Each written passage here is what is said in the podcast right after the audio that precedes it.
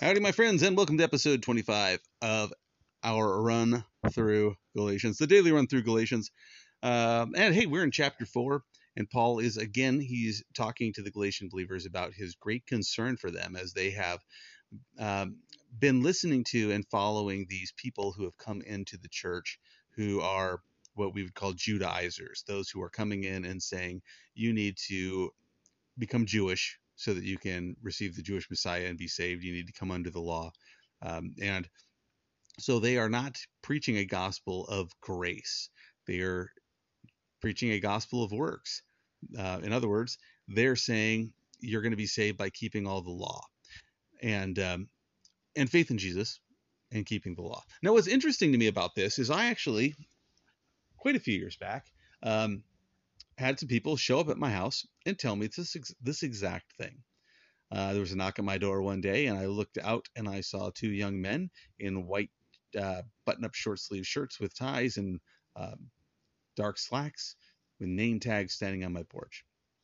A couple of Mormon gentlemen, and uh, when I opened the door, they said, "Hi, you know, I'm Elder so and so. I'm Elder so and so. We're from the Church of Latter-day Saints, and um, we want to tell you about whatever it was that day. Um, the uh, the the prophet Joseph Smith, whatever it was. So they start sharing a few things with me. Can we, you know, can we take center of time to tell you? And, I, and so I always, whenever I had, whenever possible, I always want to have time to speak with them. And uh, my goal always is to listen to what they have to say and also to ask questions. And there's certain questions I always like to ask. And so the first question I w- that I usually asked them was just simply this: Who is Jesus? Who is Jesus? And give them an opportunity to tell me who Jesus is. You know, oh, Jesus, Son of God.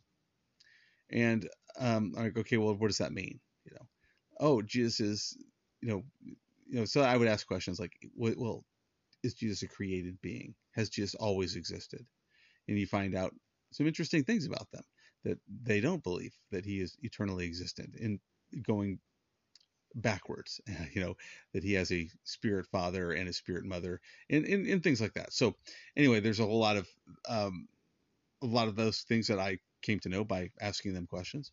But one of the questions another question i'd often ask them is okay how do you get to heaven? You know how are you how is someone saved and they said well you're saved by grace and keeping the commandments. And remember being like, whoa, whoa, whoa, whoa. grace and?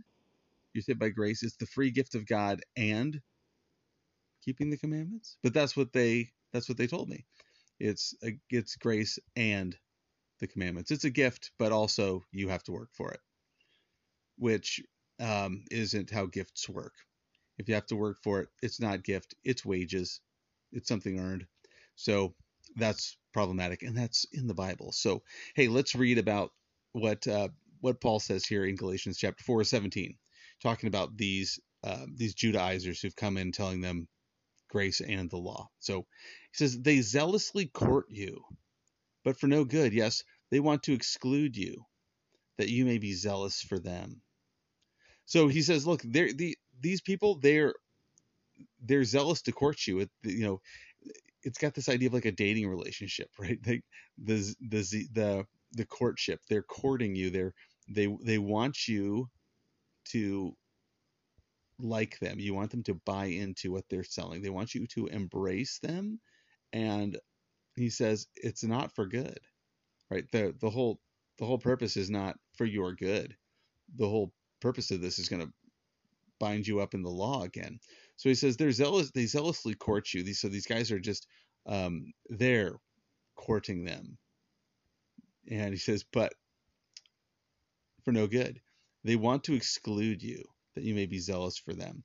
In other words, he's saying like they want to take you away from from me. They want to make you like their little students, their little church. They want you to be zealous for them. And this is uh, one of those things I think that we have to be aware of and be careful of is that this is not an uncommon thing. It's not uncommon for men to be zealous for other men to follow them. And when I say men, I just mean people in general. It's it's not unusual for people to have great zeal to have many followers. You know, when you get together with people and, and sometimes you, you'll hear them talk about their business or their their group. And sometimes even people start talking about their church. And it's interesting to hear people talk about or brag about or proclaim the success of that thing, their job, their business, their whatever. And it's interesting to hear how they define success. What what what is it that's important?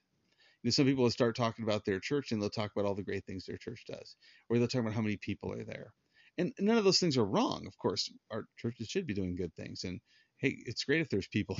It's great if there's people there. But sometimes it gets a little different. It's just to be our pastor. Oh, our pastor's the greatest. He's such oh, he's, he, you know, and, and that always makes me uncomfortable. When we start um, what's the word here? Uh, pedestalizing. Is that a word? Putting them on a pedestal, pedestal. We start lifting up these men, elevating these men. Oh, you know, Pastor so and so so great. When we start having these like these fanboys, um, you know, and fangirls of these churches uh, or these pastors, and and there's this thing that you may not realize, but if you've been a pastor, you would definitely know this. There's huge pressure on pastors all the time to have a big church. Now, that might come from their leadership, it might come from their congregation, it might come from their own expectations, and but a whole lot of it comes from uh, periodicals and internet internet advertisements and all kinds of things about uh, and these expectations and things that are taught in Bible colleges and such that you know if you're not growing, you're dying. You know, you've got to continue to be. Um, you know, if you don't see this percentage of growth, then you need to try this new program. And and all this stuff. And it, and the question is though, you know, are what are we building? Is it about building the kingdom of Jesus Christ, or is it about building our own following, our own our own church that we can brag about? Oh yeah, my church we're up, we're up to four services. Yeah, you know. Heaven forbid, heaven forbid my attitude ever be, I want to build my church. Let it always be about his church. Paul goes on in verse 18 and he says, But it is good to be zealous in a good thing always.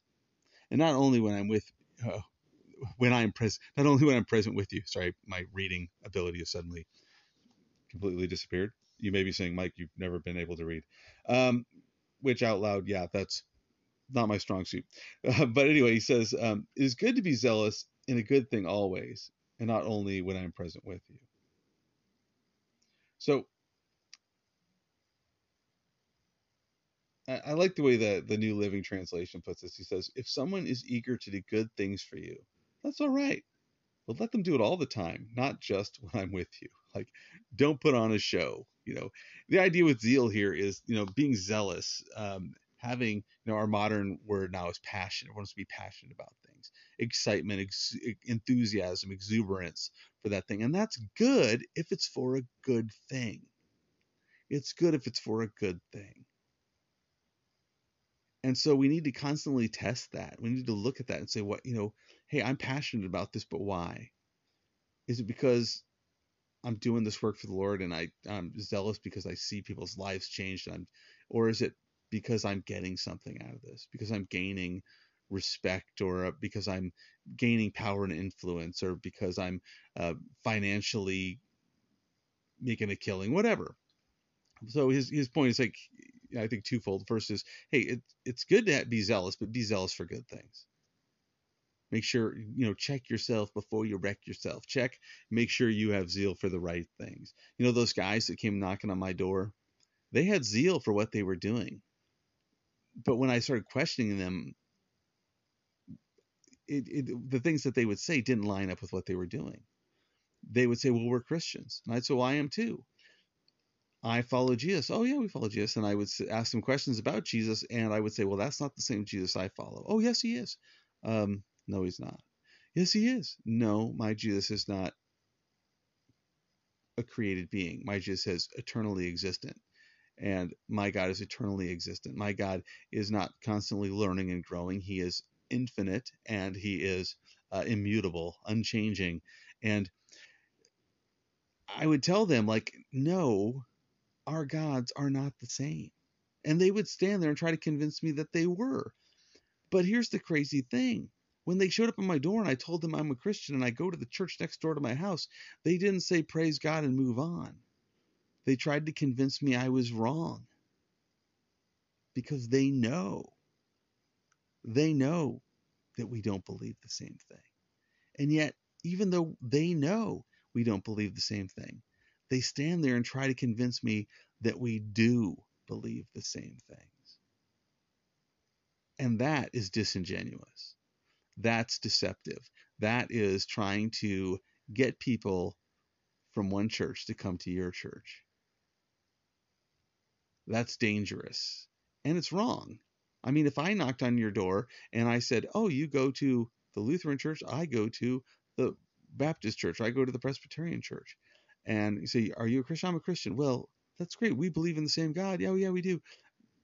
But then I start telling you that you got to come to my church because your church isn't, you're not going to be saved at your church, but we believe the same things. Well, what if we don't? If we don't believe the same things, well, that's completely different. If I'm at your house going, look, look, you believe in something that's that's putting your faith in your infant baptism, you know, whatever. We don't believe the same things. But to say, hey, we believe exactly the same things, and then argue with you that you need to come to my church because, um, well, why?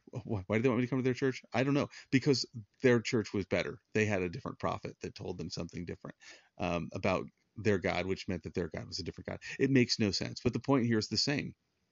These guys came to them and were zealous for what they believed in, but they were zealous saying, no, you need to follow us and not Paul. You need to follow us. Our way's better. We're all Christians, but our way's better. The uh, it's grace and the law. Same thing those guys on my porch were preaching. Anyway, went a little long today. Um, be zealous for good things always. God bless you. Talk to you next time.